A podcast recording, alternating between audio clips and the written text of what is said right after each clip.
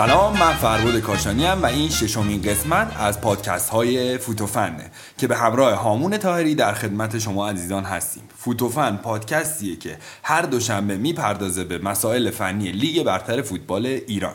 این قسمت مثل همیشه در روز دوشنبه 18 تیر ماه 98 منتشر.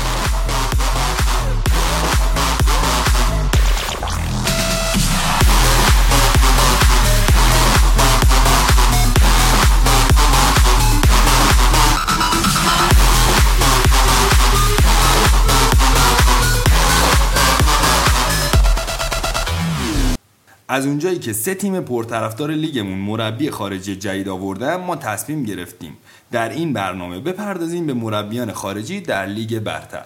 قبل از اون با هامون میریم سراغ تاریخچه مربی های خارجی تاثیرگذار در فوتبال ایران. سلام به شنوندگان عزیز فوتوفن فربود من می‌خوام یه تاریخچه بگم از های خارجی که تو فوتبال ایران تاثیرگذار بودن و در زمان خودشون سبک فوتبال ایران رو تغییر دادن. اولین نفری که می‌خوام بهش اشاره کنم آقای رایکوفه که ایشون یه مربی یوگسلاو بودن از بازیکنای بزرگ زمان خودشون بودن که حتی گوشه چپ تیم منتخب جهان هم انتخاب شده بودن. ایشون اول مربی تیم ملی شدن بعد از اونجا اومدن به تیم تاج و با جوانگرایی که کردن و تغییر سبکی که دادن در واقع تونستن تاج رو به در واقع سطح اول فوتبال ایران برسونن و خیلی ها همچنان ایشونو در واقع پدر فوتبال ایران می‌دونن یه جورایی لحاظ فنی که تغییر دادن فوتبال در واقع سنتی رو به فوتبال مدرن.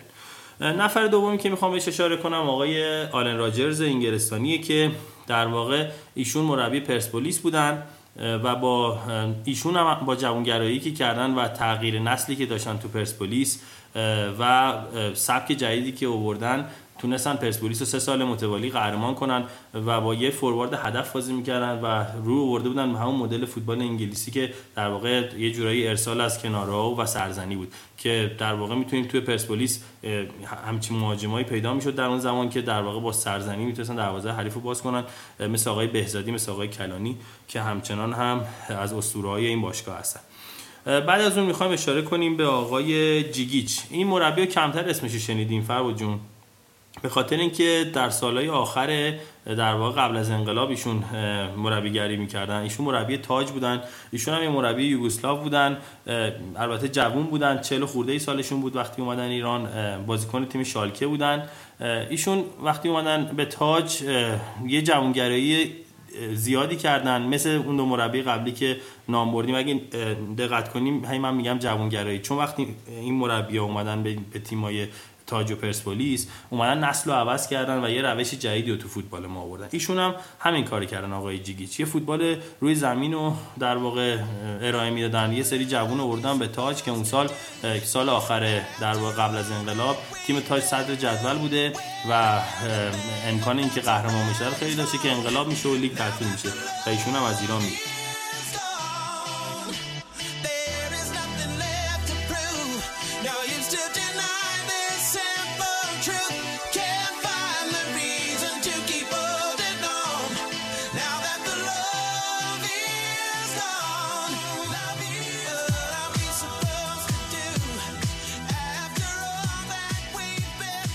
نفر بعدی که می‌خوام اشاره کنم به آقای استانکو که اکثر فوتبال دوستامون میشناسنشون. ایشون سرمربی پرسپولیس بودن. ایشون هم یه نسل جدیدی رو به پرسپولیس آوردن که اون نسل رو می‌تونیم در واقع تو تیم ملی 98 هم ببینیم حتی که خیلی از بازیکن‌های پرسپولیس توی تیم ملی 98 میدرخشیدن. ایشون هم خیلی تاثیرگذار بودن تو پرسپولیس و سالهای متوالی با پرسپولیس قهرمان می‌شدن. بعد از اون اشاره می‌کنیم به آقای تومیسلاو ایویچ.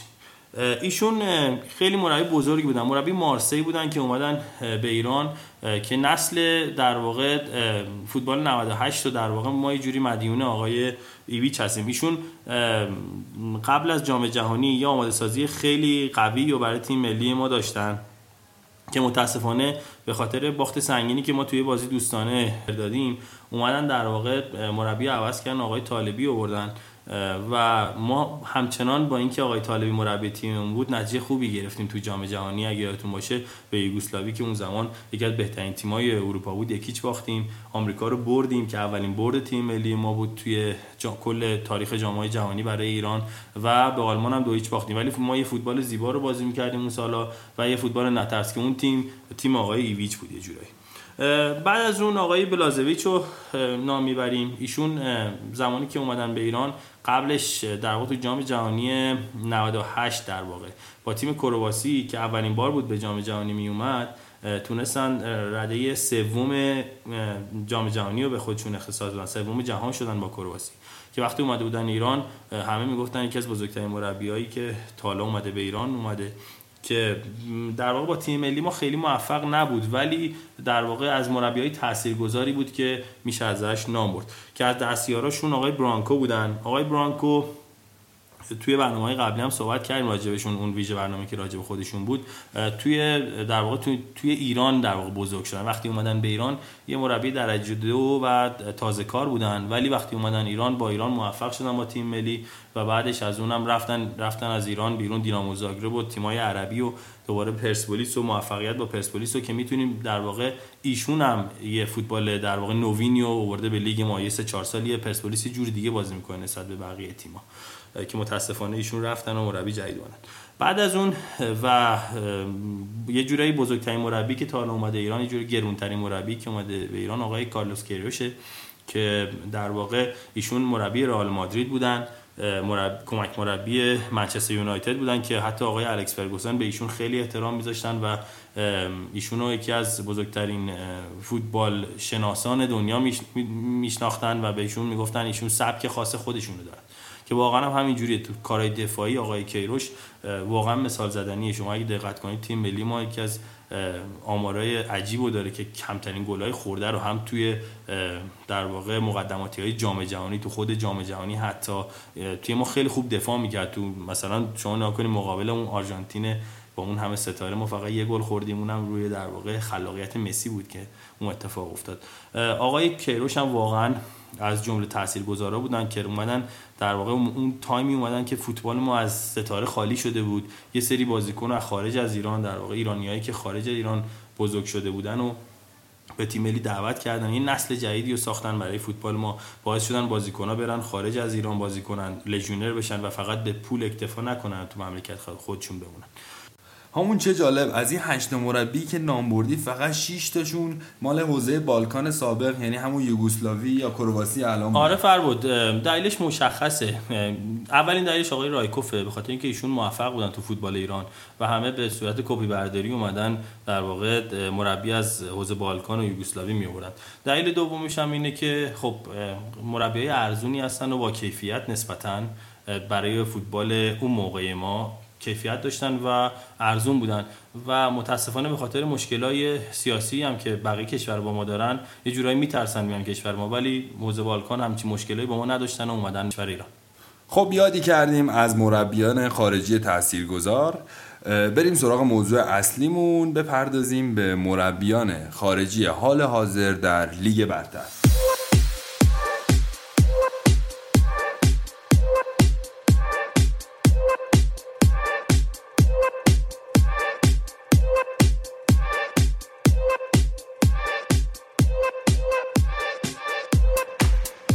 خب از اونجایی که داغترین خبر مربی پرسپولیس بوده شروع می‌کنیم با سرمربی جدید تیم پرسپولیس آقای گابریل کالدرون آرژانتینی. بازیکن خفنی بوده سابقه بازی در پاریس سن داشته رئال بتیس بازی می‌کرده در پست هافبک بوده و مهمتر از همه در تیم ملی آرژانتین 23 تا بازی ملی در کارنامه خودش داشته. در کارنامه این سرمربی سرمربیگری تیم ملی عربستان بوده که اون زمان عربستان رو به جام جهانی می‌بره همچنین تیم ملی عمان و بحرین. و در سابقه باشگاهی ایشون سرمربی تیم الاتحاد، الهلال، رئال بتیس و الوصل امارات بوده. قهرمانی هایی که این مربی داشته با تیم الاتحاد در سال 2009 مقام دوم آسیا رو میاره تیم الاتحاد و الهلال رو هم قهرمان لیگ عربستان می‌کنه و هم قهرمان جام حذوی فربود شاید آقای کالدرون قهرمانی های زیادی توی کارنامش دیده نشه ولی ایشون مربی بزرگیه و از اونجایی که به نظر من سبک فوتبال ما به فوتبال لاتین می‌خوره یعنی به فوتبال ایتالیا به فوتبال آرژانتین به فوتبال پرتغال یه جورایی می‌خوره. به نظرم خیلی انتخاب هوشمندانه بوده. آقای کالدرون مربی گرونیه مربی ارزون قیمت و کوچیکی نیست. ایشون قرارداد شلام با پرسپولیس برای هر سال تقریبا یک میلیون دلاره. چیزی که گمان زنی میشه چون رقم دقیقو که اعلام نمی‌کنن باشگاه متاسفانه. ایشون در واقع از لحاظ سبکی به نظر من به فوتبال ما می‌خوره. اگه دقت کنی فوتبال آرژانتین یه جورایی شبیه فوتبال ما یعنی همون جوری درگیر همون جوری با تکنیک همون جوری در واقع داغ پیگیر میشه. فوتبال ما مثل فوتبال برزیل نیست که فقط تکنیک باشه و آروم باشه. فوتبال ما جنگندگی توش هست. در واقع فیزیک بدنی خوب داریم ما تو فوتبال ما اگه کنی علاوه قدرت بدنی فوتبال ما از سطح آسیا یه جورایی جداست. واسه همین ما مثلا توی ضربه ایستگاهی توی ضربات بلند به همه تیم‌های آسیایی گل می‌زنیم یه جورایی. به نظر من پرسپولیس یه انتخاب هوشمندانه کرده. شاید اصلا این مربی باعث شه که پرسپولیس چهارمین قهرمانی پشت سر هم, هم بیاره. به نظر من آقای برانکو برای پرسپولیس تموم شده بود و این مربی و این انتخاب انتخاب خوبی بوده برای پرسپولیس. خب میریم سراغ تیم بعدی تیم استقلال و آقای آن را استراماچونی. آقای استراماچونی مربی ایتالیایی همونجوری که راجعش صحبت کردیم تقریبا 43 ساله است. جوون سبک فوتبالش سبک فوتبال رو به جلوه. خیلی خیلی اخلاق خشک و سفتی داره. تو این چند روزی که در واقع تو تمرین استقلال بوده توی جراید ازش یاد می‌کنن آقای اخمو که این به نظر من تو فوتبال ما یه جورایی نیازه به خاطر اینکه اگه مربی دیسیپلین نداشته باشه یه جورایی ها سوار مربی میشن. باید در واقع مربی صفر برخورد کنه دیسیپلین داشته باشه نظم داشته باشه که بتونه تیم خودش رو خوب رهبری کنه. من فکر می‌کنم آقای استراماچونی بتونه موفق شه. یه جورایی اگه یادتون باشه گفتیم آقای جیگیچ اومد نسل رو عوض کرد. من فکر می‌کنم آقای استراماچونی همین اتفاق برای استقلال رقم خواهد زد و با یه فوتبال روی زمین و رو به جلو سبک فوتبال استقلال نسبت به سال گذشته عوض می‌کنه و من فکر می‌کنم موفقم میشه تو این تیم. همون صنعت نفت هم آقای دراگان اسکوچیچ رو آورده. ایشون چه جور مربیه؟ ایشون قبلا تو فوتبال ایران بوده الان یه چهار پنج فصلیه که در واقع تو فوتبال ایران کار کرده. ایشون اول از طریق ملوان اومدن به ایران و تیم ملوان و سرمربیش بودن که اون فصل خیلی خوب نتیجه گرفتن در واقع یارا رو عوض کردن یارای جوون گرفت اون سال ملوان. ولی با این حال تیم ملوان تونست توی میانه های جدول در واقع بمونه و سقوط نکرد و تیمش خیلی خوب نتیجه گرفت. ایشون مربی خوبیه صاحب سبک یه جورایی در واقع فوتبال مالکانه رو بازی می‌کنه زده حمله خوب می‌زنه تیمش. مربی خیلی خوب و با دانشیه ایشون همچنین همونطوری که توی اخبار نقل و انتقالات گفتیم تیم تراکتورسازی آقای مصطفی دنیزلی رو انتخاب کرده به عنوان سرمربیش. راجب آقای دنیزلی یه سری مردم اطلاعاتی دارن ولی چیزی داری که به اطلاعاتمون اضافه کنی؟ فرباد علاوه در واقع اطلاعاتی که اکثر مردم می‌شناسن آقای دنیزلی رو من فکر می‌کنم آقای دنیزلی امسال با تراکتور شانس این که موفق بشه رو خیلی داره. ایشون همین که در واقع زبان ترکی صحبت می‌کنن خود آذریا در واقع تمی از زبان ترکی رو متوجه میشن. اینو خیلی مردم آذربایجان دوست دارن این قضیه رو و خیلی ساپورت می‌کنن. اگه در واقع بدونین اینجوریه که فوتبال تراکتور یه جورایی خیلی تحت تاثیر تماشاگراشه و آقای دنیزلی هم مربی بادانشیه و تم فوتبال ترکیه هم به فوتبال ما می‌خوره. من فکر می‌کنم که ایشون با روشی که دارن فوتبال رو به جلو تاکتیکی که دارن رو زمین بازی می‌کنن مالکانه بازی می‌کنن. یه خورده مشکل در واقع دفاع کردن داره تیماشون کلا. یه خود راحت گل می‌خوره تیماشون. اگه بتونن اینو امسال حل کنن من فکر می‌کنم شانس اول قهرمانی ما با مدل یار... یارگیری که کرده تراکتور سازی و مدل هزینه که کرده به نظر من شانس اول قهرمانی تو لیگ ما در حال حاضر روی کاغذ تراکتور سازی همونطوری که قبلا گفتیم نسل مربیامون عوض شده. امیدوارم این تغییر باعث شه تیم های باشگاهیمون بعد سالها بتونن در آسیا قهرمان بشن و پیشرفت زیادی رو توی تیم های باشگاهیمون ببینیم. این بود قسمت ششم از پادکست های فوتوفن. راه های ارتباطیمون همونطوری که قبلا گفتیم. کانال تلگرام فوتوفن هست فوتوفن پاد. صفحه اینستاگراممون هم هست فوتوفن پاد وبسایتمون fotofanpod.ir و آدرس ایمیلمون info at fotofanpod.ir اسپل فوتوفن پاد هم این شکلی هست که F O T O F A N P O D.